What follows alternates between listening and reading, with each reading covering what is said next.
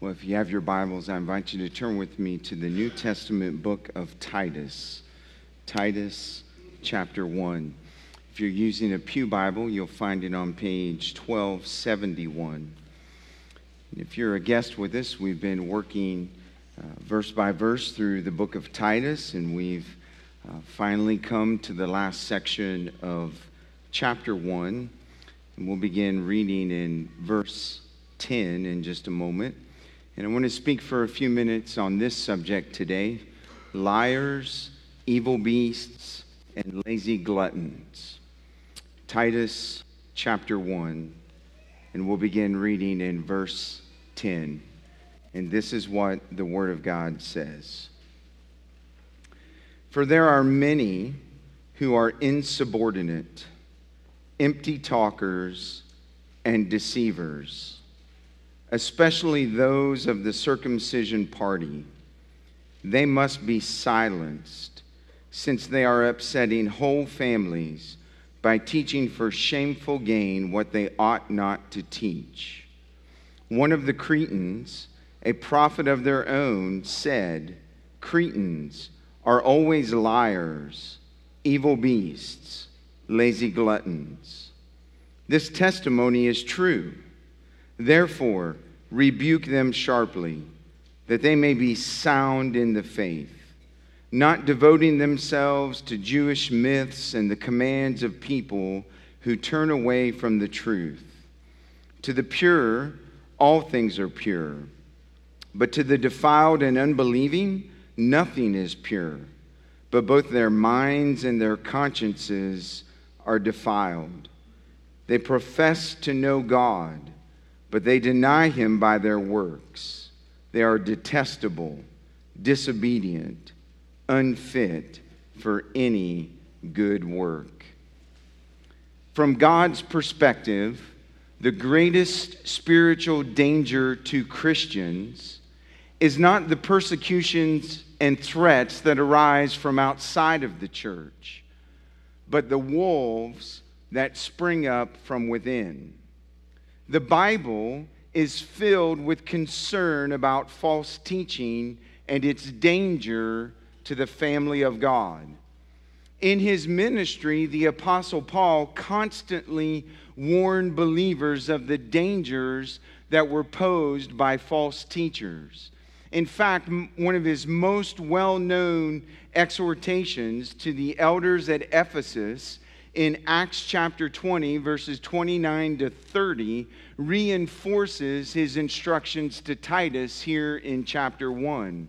And in Acts 20, verses 29 to 30, Paul said this I know that after my departure, fierce wolves will come in among you, not sparing the flock. And from among your own selves will arise men speaking twisted things to draw away the disciples after them. The peril of false teachers is so great that in Galatians chapter 1 and verse 8, Paul said that if even if we or an angel from heaven should preach to you a gospel contrary to the one we preach to you, let him be accursed. To illustrate the danger of false teachers, we need look no further than the island of Crete where false teachers were posing a serious threat to the believers by the doctrine they were promoting. That's why the great need of the hour is for the kind of sound, stable, mature, godly leaders that Paul has described for us in verses 5 through 9. Men who are self controlled, upright, holy, and disciplined men who hold firm to the trustworthy word and who are able to encourage others in sound doctrine and rebuke and refute those who contradict it. You'll notice in this passage the very first word in verse number 10, the word for, intimately connects these verses with Paul's instructions in verses 5 through 9 and his instruction to Titus to appoint elders in every town. And here we see the urgency and the need for pastors who are godly in character and sound in doctrine. As one commentator said, when false teachers increase, the most appropriate long term strategy to counteract them is to multiply the number of true teachers. And that's what Paul is teaching Titus to do. The church in Crete was in severe danger from false teachers who were destroying families with their destructive heresy. So Paul instructs Titus and us to recognize and confront liars, evil beasts, and lazy gluttons who prey on God's people and attack God's church. And so, will you note with me, first of all, this morning, the description of the false teachers? And we'll find it in verse 10, verse 11, verses 12 and 13, and verse 16. And you'll notice in this description in verse number 10, he describes their ministry. He says, For there are many who are insubordinate, empty talkers, and deceivers, especially those of the circumcision party. The ministry of the false teachers in Crete was one of rebellion. Paul says that they were insubordinate. This word is the same word that Paul uses in chapter 1 and verse 6 to describe the kind of children that would disqualify someone from becoming an elder. So he's teaching Titus and us that these false teachers were like unruly children. They rejected authority, they refused to be accountable to anyone, and they established themselves as the sole authority of all religious matters.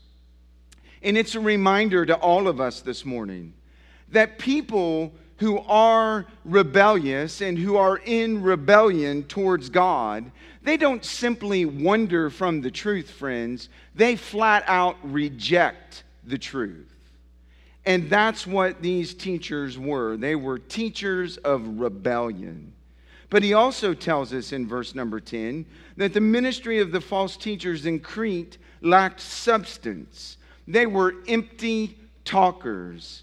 Kenneth Wuest, in his uh, Greek word study, defines that phrase empty talkers as devoid of force, devoid of truth, devoid of success, and devoid of results. An empty talker is one who utters empty, worthless words. Oh, these teachers had plenty of style, but they lacked substance.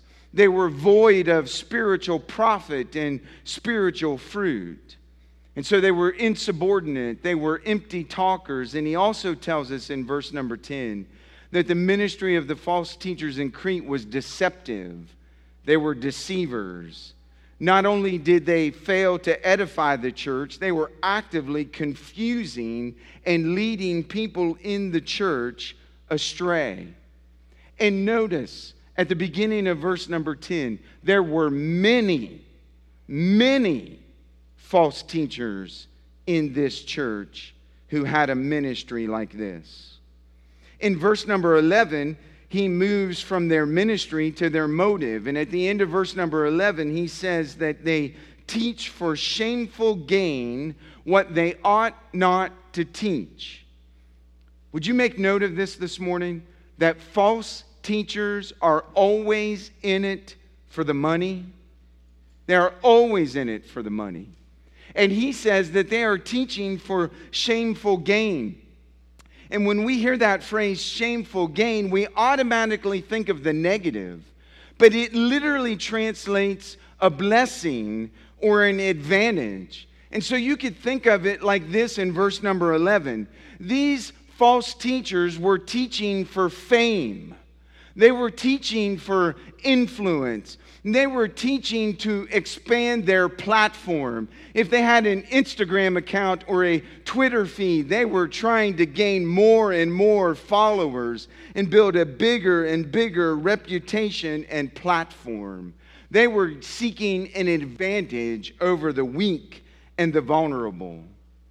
And Peter taught the persecuted Christians of his day that a true servant of God does not minister for personal gain. He ministers to help others and to help others grow in their faith. And in 1 Peter chapter 5 and verse 2, he says that we are to shepherd the flock of God that is among you, exercising oversight, not under compulsion, but willingly, as God would have you, not for shameful gain, not for advantage, not so that you could prey on the weak and the vulnerable. So he describes their ministry and their motive and then in verses 12 and 13, he describes their manner. He says, One of the Cretans, a prophet of their own, said, Cretans are always liars, evil beasts, lazy gluttons. This testimony is true. Crete was known in the ancient world for its moral decadence.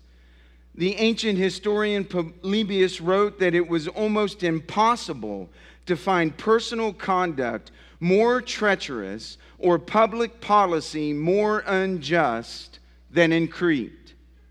And in verse number 12, Paul quotes from a Cretan prophet named Epimenides, who was a highly respected Greek intellectual of the sixth century. He was a native of Crete and he knew the culture and the people well. And you'll notice in verse 12 that his uh, description of the people of Crete was not very flattering. He said that they are always liars. And scholars say that the inhabitants of Crete were so characterized by lying that to Cretanize meant to lie.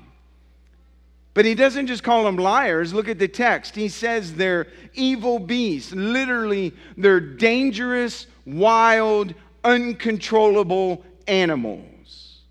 And then to top it all off, he says they're lazy gluttons.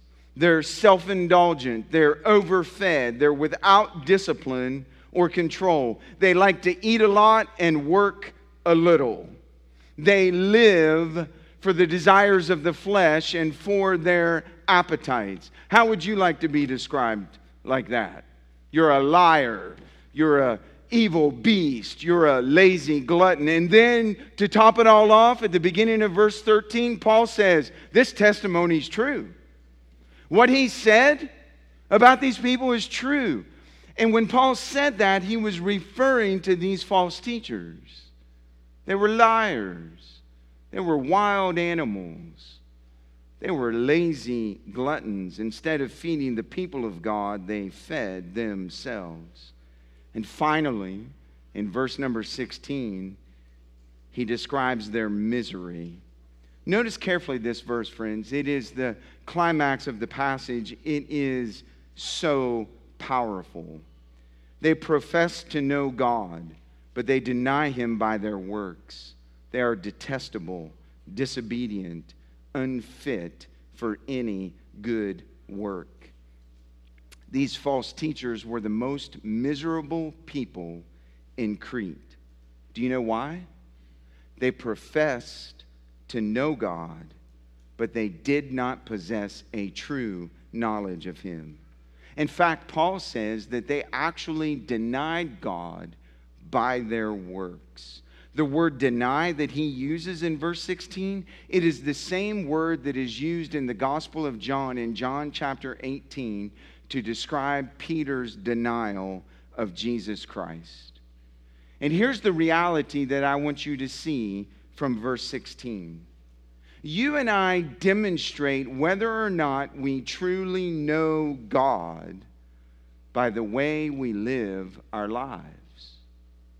I will know that you possess a true knowledge of God by the changes in your life that that true knowledge of God brings about. You will know that I possess a true knowledge in relationship with God by the changes that that knowledge and relationship bring about in my life. And at the end of verse 16, through the Apostle Paul, God gives his assessment of these false teachers, and it reflects their misery. This is God's commentary on the state of their souls. Look at it. He says that they're detestable. That is a word that is used in connection with idolatry. And it is God's view of idol worshippers. And it literally means to be repulsive and to be an abomination. And so Paul says that when God looks on these false teachers, he is repulsed by what, they, what he sees in them. They're detestable. He says they're disobedient. They're rebellious. Their minds are made up. They will not be persuaded to change their course. They are in outright rebellion against God. And then, number three, they're unfit for any good work. It literally means they're disqualified. God looks at them and his summary of their life and their ministry is simply this you're disqualified. You're not on the road that leads to heaven. You're disqualified. So, what are we to do with this description? Because when you have a passage of scripture like this, the challenge for the preacher is always in how you apply it and make it relevant. And so, here's something that I want you to think about this morning. Paul's description of these false teachers in the verses that I've just laid out for you is universal. You can take this grid that he's given you in verse 10, verse 11, verses 12 and 13, and verse 16, and you can apply it to any culture, any false teacher, any setting, in any period of history. It describes the same people from the beginning of time. But secondly, I want you to think about in this description of a twofold warning that Paul gives us. Here's the first one. When you read descriptions like this and you see how people have wandered away and turned away from the true gospel and the truth and what that has done to their life, it is a warning for us not to live an independent, isolated life. It's a warning not to assume that you know what is best. It is a warning to sit under true biblical, godly authority. It is a warning to surround yourself with other Christians, especially those who are older and wiser and more mature than you. Don't fall prey to living an individual, isolated Christian life that is actually an oxymoron. It doesn't work. And here's the second warning don't disqualify yourself by being someone who professes to know God but denies Him by your works and the way you live your life make sure you possess what you profess. That there is a consistency between what you say you believe and have embraced and how you live your life. That there's no discrepancy. Well, we not only see the description of false teachers, secondly, we see the deceptive influence of the false teachers at the end of verse 10 and in verses 14 and 15. And I want you to pay careful attention to the text this morning. This is very relevant. He says at the end of verse 10, especially those of the circumcision party and then in verses 14 and 15, he says, Not devoting themselves to Jewish myths and the commands of people who turn away from the truth. To the pure, all things are pure, but to the defiled and unbelieving, nothing is pure. Both their minds and their consciences are defiled. You'll notice at the end of verse 10 that Paul identifies the false teachers as belonging to the circumcision party. And scholars have established that a large Jewish community had settled in Crete. And out of that community arose a group of teachers who claimed to be Christians, but who were in fact false teachers. Now, Paul doesn't go into great detail regarding what these false teachers were promoting. However, the label that he uses in verse 10, circumcision party, reflects their teaching that salvation required not only faith in Jesus Christ, but also the adoption of Jewish ritual practices such as circumcision for salvation. That to be a Christian, according to these teachers, you had to have faith in Christ and be circumcised. Now, you'll notice additionally in verse number 14 that Paul says that these false teachers devote themselves to Jewish myths. And these Jewish myths likely included elaborate, unbiblical genealogies. William Barclay, in his commentary, described it this way the false tre- teachers tried to persuade the people that the simple story of Jesus and the cross was not sufficient. That to be really wise, they needed all the subtle stories and the long genealogies and the elaborate allegories of all of the Jewish rabbis. And so they taught them all of these myths. But not only did the false teachers promote spiritual myths in verse 14, Paul says that they developed a system of man made commands. The false teachers were saying that you became a Christian by faith in Christ and by circumcision. And to stay a Christian or to be a good Christian, you needed to study and learn extra biblical material. And you needed to follow their code of conduct and discipline so that you would be kept safe from all forms and manner of worldliness. And according to Paul, the result of all of this deceitful teaching at the end of verse 14 was a turning away from the truth. The false teachers turned away from the truth, and they were turning other people away from the truth. Now, in verse 15, Paul summarizes the deceptive influence of these false teachers. Their emphasis on religious rituals and ceremonies, as well as myths and the commands of the people, look carefully at the text in verse 15, was a means to gain purity and acceptance with God. Tim Chester, in his book Titus for You, makes this comment about verses 14 and 15. Laws and rules that look as if they are about promoting and protecting godliness are actually about limiting godliness. They reduce godliness to ticking some boxes. As long as I do this, that, and the other, then I'm okay. Or as long as I'm circumcised, then I'm godly. So you can be circumcised and a lying glutton and yet convince yourself that you are godly. Being godly becomes being legalistic in several areas of life, and it involves ignoring ungodliness in all the other areas of life. And that's the point of the text. That's the point that Paul is making. They were promoting a form of ritual and ceremony and legalism they were adding rules to the lives of the Christians in Crete. And listen carefully to me, friends. Adding rules has no power to change your life. Adding rules, do you know what that does?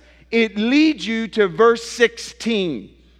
When you add rules and live for rules, you end up disqualifying yourself by professing something that you do not possess. And that's what was happening in this church. This is not new. The religious leaders of Jesus' day taught the same kind of externalism as a way to find acceptance with God. And in his confrontation of the hypocrisy of the Pharisees and the scribes, Jesus quoted the prophet Isaiah in Matthew chapter 15, verses 8 and 9, and this is what Jesus said to them This people honors me with their lips, but their heart is far from me. In vain do they worship me, teaching as doctrines the commands of man. That's it. When you add rules and you elevate the rules above the Word of God, your worship is vain, it's empty, it's meaningless.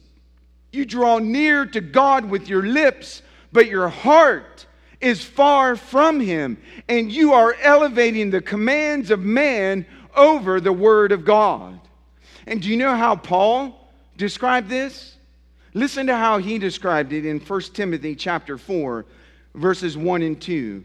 He says, Now the Spirit expressly says that in later times some will depart from the faith by devoting themselves to deceitful spirits and teachings of demons.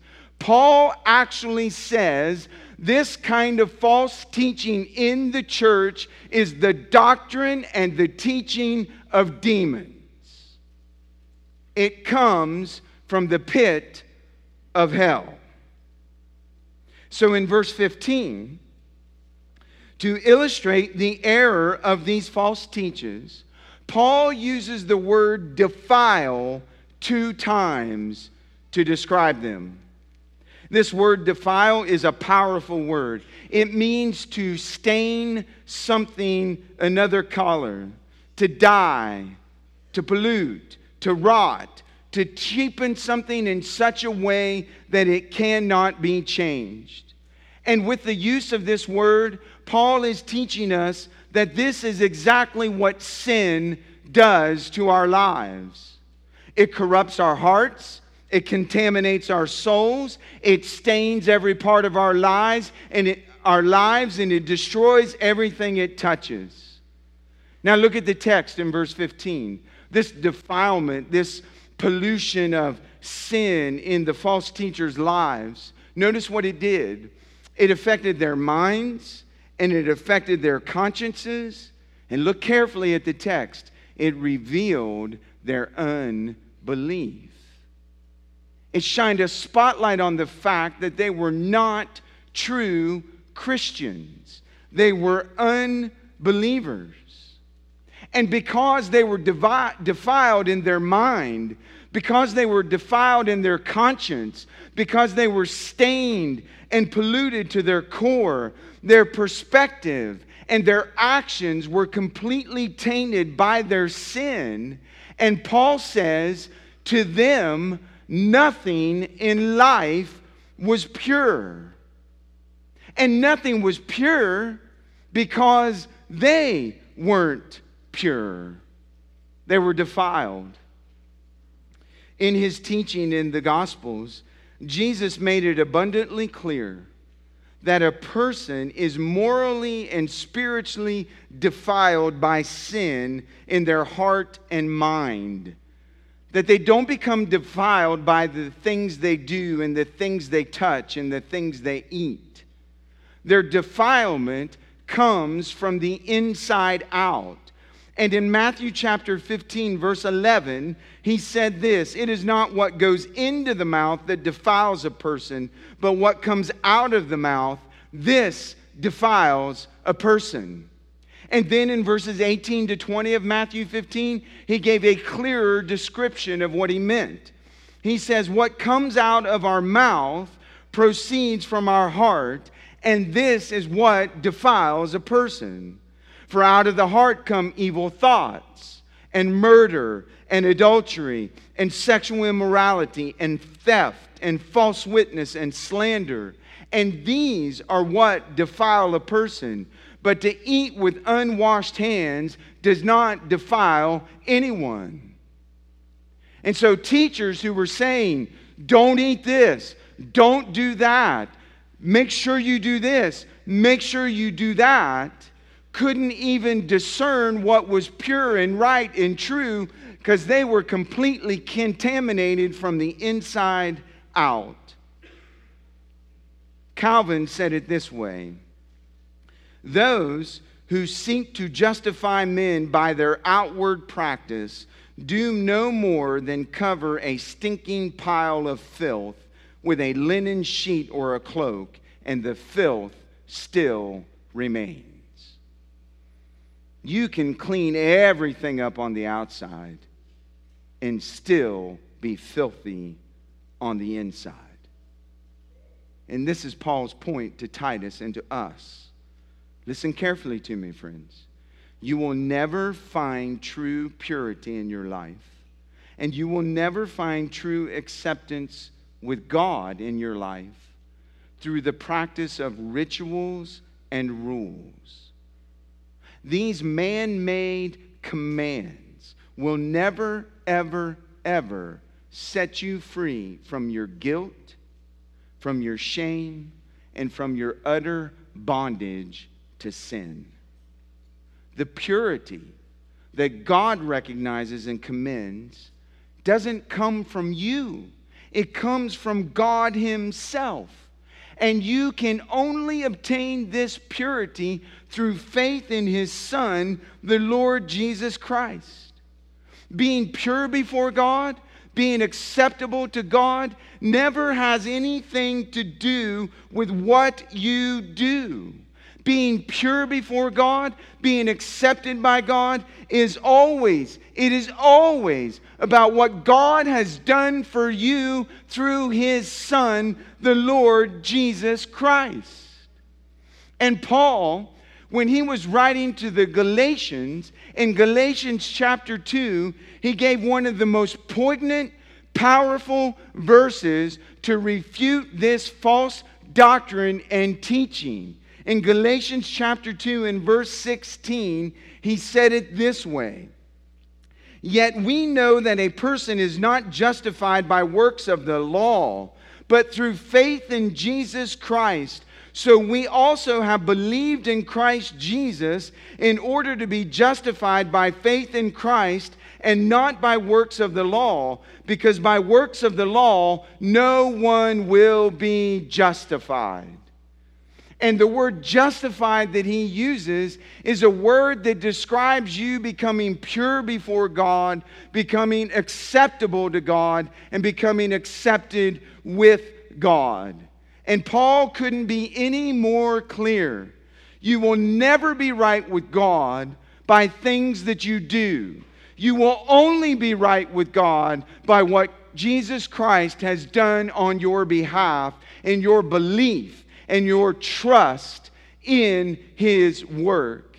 He would describe it this way in Romans chapter 3, or excuse me, in Romans chapter 6, that you need to identify with Christ in his death that when Jesus Christ was nailed to the cross and the sin of the whole world was placed upon him as a punishment from divine wrath for sin, that you identify with Christ in his death as he hung on the cross.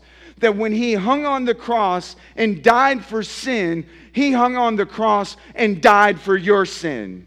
So that when Jesus died for your sin, you died with him. And then you identify not only with his death, but you identify with his burial. That when Jesus was taken off the cross and he was put in the tomb, dead, you were in that tomb with him. You died with Christ when he died. And then you identify with him in his resurrection on the third day when the stone was rolled away and Jesus stepped out of the tomb. You identify with him in his resurrection and defeat of sin, death, hell, Satan, and the grave. And then when Jesus walked out of the tomb, you walked out with him. You identify with him in his death and in his burial and his resurrection. And you believe that he did all of those things for you. And you don't try to gain your purity and your acceptance before God by checking lists and keeping rules and not doing this and doing that. You find your purity and acceptance before God in Jesus Christ and Jesus Christ alone. That is justification.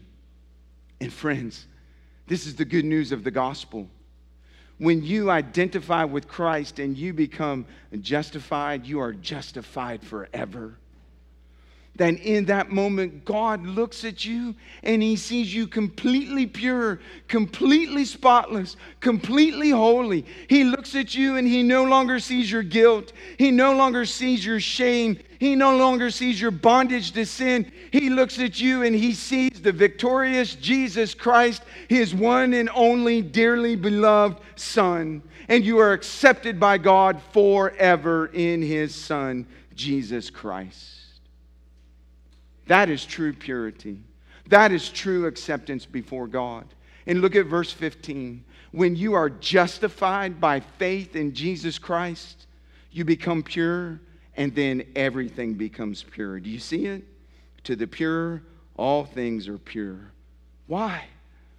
Because your purity is not outward, it's inward. As the Bible says, you're given a new heart. A heart of stone is replaced with a heart of flesh. And now you have a desire for purity. You have a desire for God. You have a desire for the things of God. And when your heart and your mind and your conscience are no longer defiled and tainted by sin, you're able to enjoy and use all of the good gifts of life that God has given you in the way and the manner He intended for you to use them without sinning. And so, to the pure, all things become pure. True purity is always inward, and this inward purity always leads to outward purity. And that's the point of these verses. So, how should we think about this? Well, you need to listen carefully to what I'm about to say. The deceptive influence of this kind of false teaching was popular in Jesus' day, it was popular in Paul's day, and it is extremely popular in our day. Friends, do you understand this morning that we are surrounded with teaching that is false, that is openly and willingly embraced with no discernment whatsoever? For instance, people are encouraged to light a candle on behalf of someone else to help them. People are encouraged to take beans and pray certain prayers with each bead. People are encouraged to offer prayers to Mary as if she is the one who intercedes for you at the right hand of the throne of God. May I remind you this morning that there is only one person who sits in that seat, and it is not Mary, it is the Lord Jesus Christ, the one who bought your freedom on the cross. we are encouraged to get baptized for someone who has already died so that they can go to heaven. We are encouraged to trust and know extra biblical material like the Book of Mormon and the Watchtower literature and the ever popular Jesus calling books we are encouraged to sow financial seeds in someone's ministry and help them get that new, better equipped jet so that God will bless us financially. False teachers tell us that we can command God to do things on our behalf. And when God doesn't listen to us, the problem is with us because we've not had enough faith to justify the sin and the carnal desires of congregations. False teachers use the Bible as a self help book and as a form of pop psychology. And the Bible is compromised by false teachers so that congregations will be comfortable in their sin, in their unbiblical lifestyle, in their unbiblical worldview. And people willingly accommodate this to make people feel comfortable on their way to hell. And we're told that self controlled, sober minded, disciplined Christian living is not enough. We must chase after the latest emotional high. We must have the next new experience. Because all other forms of church and Christianity are old fashioned, they're boring, they're irrelevant. You can't stand up and teach the Bible, it's irrelevant. And we're fed this junk food every single day. It begs the question, doesn't it? Why is it so prevalent? Why is this happening everywhere? Well, did you know that the prophet Jeremiah answers that question? In Jeremiah chapter 5, verses 30 and 31, this is what he said about the culture of his day. An appalling and horrible thing has happened in the land. Notice how the Bible describes this form of false teaching. It's appalling. It is horrible. Verse 31 The prophets prophesy falsely, and the priests rule at their direction. You hear that? False teachers. They prophesy falsely, they rule at their own direction and their own whims. They're liars, they're evil beasts, they're lazy gluttons. And why do they get away with it? Why is it so prevalent? Why is it happening all across the land? Listen to his answer. My people love to have it so. That's the answer. People love the doctrine of demons. People love in their carnal, sinful, fleshly desires this kind of teaching. That's why it's so prevalent. We love it. And listen to how he ends the verse. But what will you do when the end comes? Oh, that's the question, isn't it? You love this kind of teaching? You love this kind of doctrine of demon?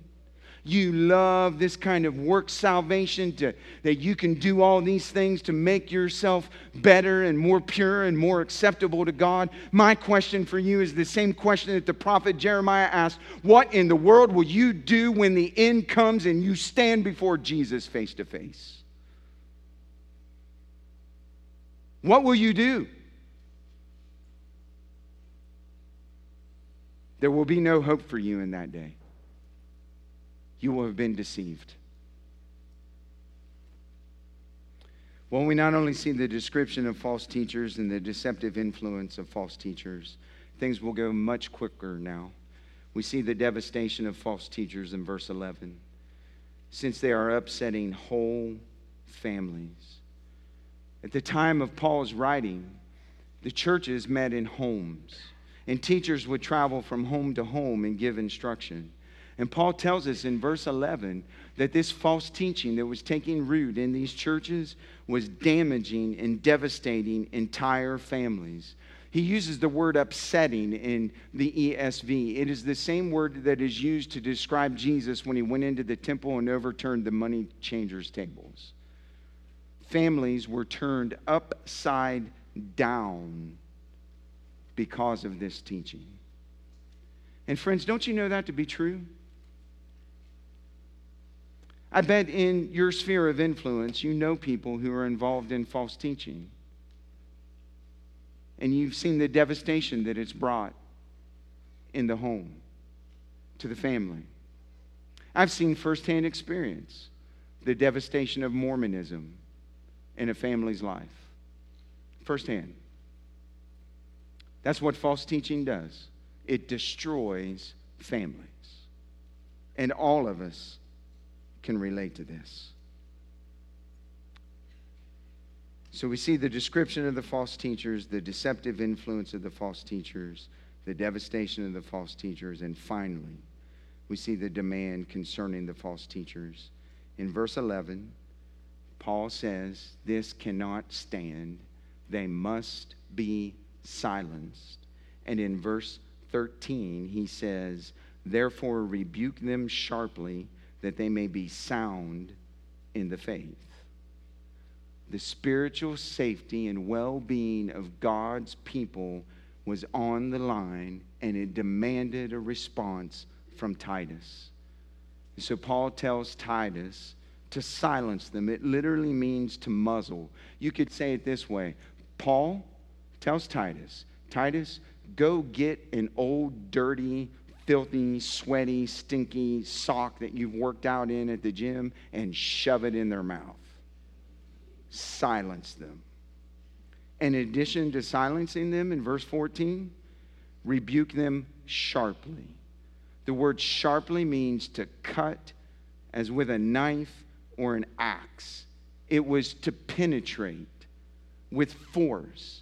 And the harshness of this response was due to the harshness of the heresy. And you'll notice nowhere in verse 11 or in verse 14 does Paul tell Titus that there is an expiration date to this, that he is to continue to silence them, he is to continue to rebuke them sharply, to cut this false teaching out. It made me think of the little Japanese maple tree that's in our front flower bed right in front of our front door. And when we bought that tree 19 years ago, it was about like that. And we put it in the ground, and it took years for it to start growing. And now it's tall and it's bloomed, and that thing grows crazy. And Gretchen will go out and she'll trim and cut it all back. And two days later, I'll be backing out of the driveway to go to work, and there it is again. It's all spread out. It keeps coming back.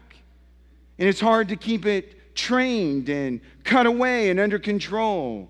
And that's, that's the image that Paul's giving Titus. That's what false teaching is like in the life of the church. You got to keep cutting it away. You got to keep silencing it. You got to keep bringing it into submission. And notice what he says in verse 14. Why do you do this? So people will become sound in the faith.